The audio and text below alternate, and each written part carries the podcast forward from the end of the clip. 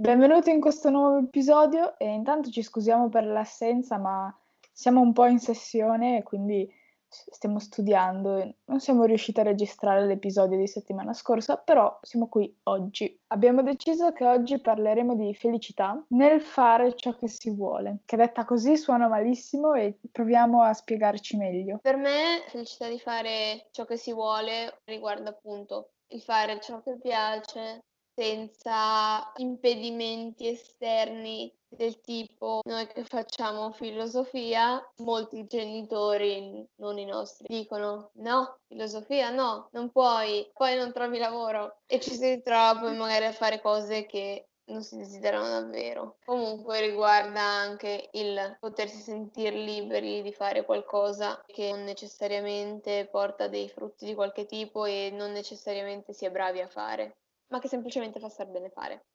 Sì, ti piace, lo fai. Ecco, secondo me la felicità deve essere proprio uno stile di vita, cioè il motivo per cui noi facciamo le cose deve essere essenzialmente la felicità. Se poi arriva altro, successo, guadagni, eccetera, credo sia tutto un surplus. Se alla base tu fai una cosa e questa cosa non ti piace, cioè vivrai malissimo. Concetto quindi... di vita buona degli antichi. Sì, e quindi non ha senso, non ha senso neanche farla. Ok, mi porter... questa cosa mi porterà tantissimi soldi, però se non sono felice, cioè a lungo andare mi stancherò anche di farlo. Sì, sono d'accordo. Di eudaimonia, no? Mm-hmm. La felicità come scopo di vita, detto in mm-hmm. parole molto sì, po'. penso riguardi le scelte di vita in generale. Prendere delle scelte nella tua vita quotidiana sì. che magari, non lo so, sono diverse da quelle che gli altri vorrebbero che tu prendessi,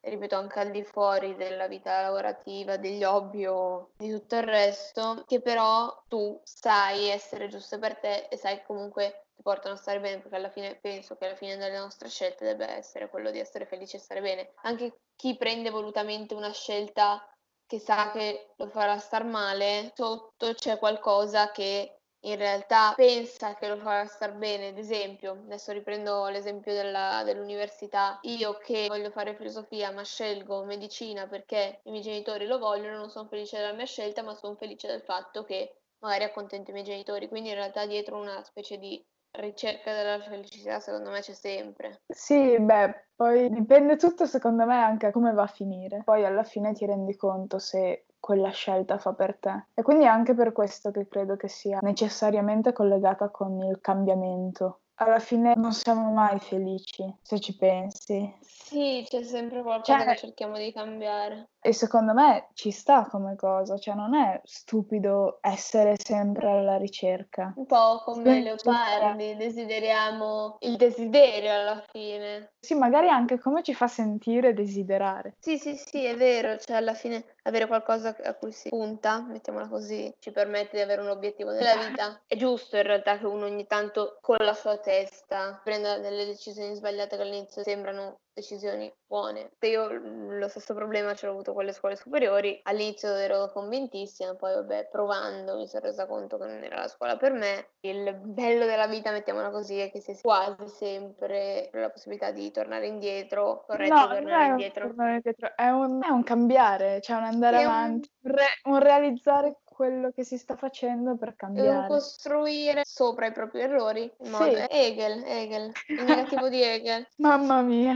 che però, no, però ecco, in questo caso Vero, però in questo caso penso che il concetto di negativo di Hegel eh, cioè, è applicabile a tutto, a tutto. Eh, cioè, sì, cioè, sì. era un genio, ha capito tutto lui dalla vita. Conosciamo ad Hegel quel che è di Hegel. Lei invece qualche allora, errore che le è capitato di fare? Ma tanti. Quello che però tu cioè, ti ha segnato, che ti ha fatto capire di più qualcosa riguardo te stessa. Credo non ce ne sia uno in generale. Poi non li vedo esattamente come errori, completamente come errori perché comunque sono state tutte delle cose belle. A volte sì, magari non avrei fatto certe cose, però le ho fatte, quindi non posso tornare indietro e cancellare tutto. Non lo so, sono, sono abbastanza felice.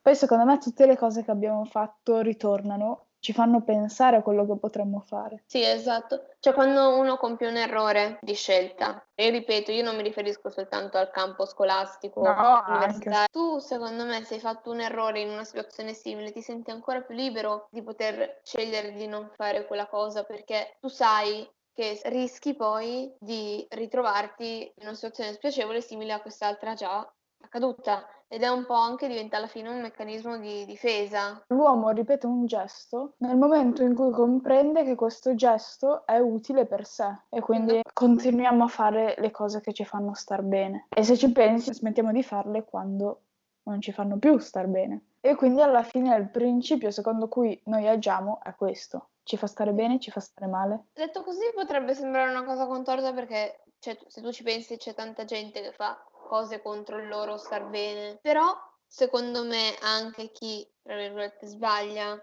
poi anche lì secondo me è un po' tutto soggettivo, cioè se io faccio una cosa che so che mi fa male, nel momento in cui la faccio, io la faccio perché credo mi faccia stare bene. Sai chi mi viene in mente? Platone. Quando dice che alcuni uomini non sanno che cosa gli fa stare bene. E secondo te è possibile un discorso di questo tipo? Secondo me, non perché effettivamente non, non puntino alla felicità, eh, puntano magari a una forma difettiva, secondo me, di molto breve termine. Cioè passano di 365 giorni della, di un anno che ci sono, 65 sono felici e, tre, e 300 eh, rimpiangono ciò che hanno fatto. Ok, siamo un po' tutti così alla fine, però penso che ci siano livelli e livelli.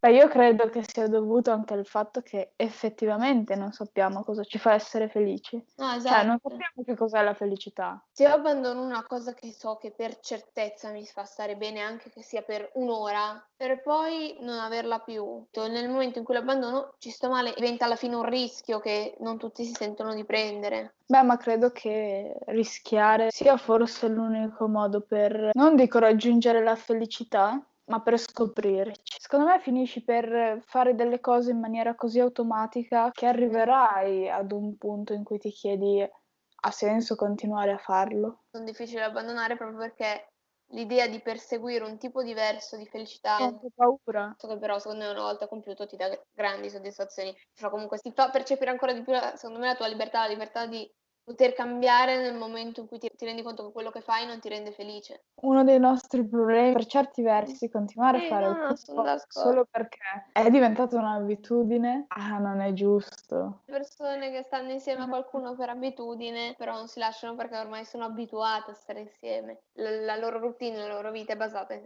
sull'altra persona. La mia domanda era, in questo periodo stai cercando qualcosa che ah, ti faccia stare bene oppure sai già che quello che stai facendo ti farà stare bene, non necessariamente adesso. Okay. Cioè, mi sento serena con quello che faccio, con le, le mie scelte, con quello che sto facendo. Però sento ancora di non aver trovato un completo equilibrio. Le cose che sto facendo so che a lungo termine mi faranno stare bene.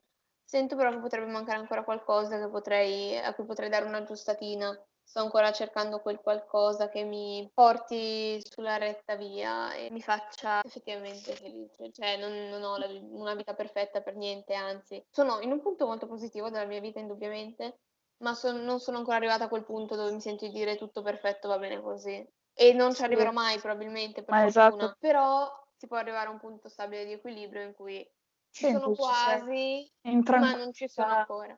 Esatto, invece ti rigiro la domanda. Eh, io sono in alto mare. Da una parte sì, quello che sto facendo mi, mi piace, però vorrei fare tante altre cose. E adesso come adesso sto mettendo in discussione e sto pensando a quello che potrei fare in generale cioè in qualsiasi ambito. Penso di essere in un punto in cui voglio smettere di fare cose che ho già provato a fare e fare qualcosa di nuovo, totalmente diverso, che magari boh, non mi farà stare completamente bene, che cavolo ne so, ma voglio osare, voglio andare più in profondità. Sì, anch'io sento bisogno di provare qualcosa di nuovo, per carità non grandi cose che mi stravolgano la vita.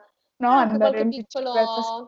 Poi in realtà penso che questo lockdown ci ha portato a valutare determinate cose. Noi viviamo nell'incertezza. Questo lockdown ci ha portato ancora di più nell'incertezza Nella, nella, certezza dell'incertezza, alla fine perché eravamo incerti sul futuro, però sapevamo che la nostra giornata era ah, casa, esatto. casa, casa, qualche videochiamata quando volevamo usare. E sai cosa mi era venuto in mente prima? Il fatto, adesso tiro fuori una visione molto filosofica. Sai quando i filosofi antichi dicevano che non so, pensiamo a Eraclito. E io continuerò che... a chiamarlo Eraclito. Esatto, diceva che tutto è in divenire, no? E in effetti è vero. Secondo me cercare qualcosa che ci stabilizzi, non dico che sia un errore, però forse non ci fa rendere conto del fatto che tutto intorno a noi si muove. Magari il cercare di assecondare questo divenire, questo movimento. Cioè cercare qualcosa che ci tenga nel divenire, non che ci tenga stabili. Metaforicamente è come dire non sto in un porto, mi metto su una barca. Il fatto che ci siano scelte che magari durano per tutta una vita, eh, forse magari il coraggio sta proprio nel metterle in discussione. Magari poi ti rendi conto di quanto quella scelta sia, sia giusta sia stata sì. giusta e continui, ti dà anche più sicurezze. Direi che per oggi abbiamo finito, ci scusiamo per l'assenza imperdonabile di settimana scorsa e ci vediamo in una prossima puntata.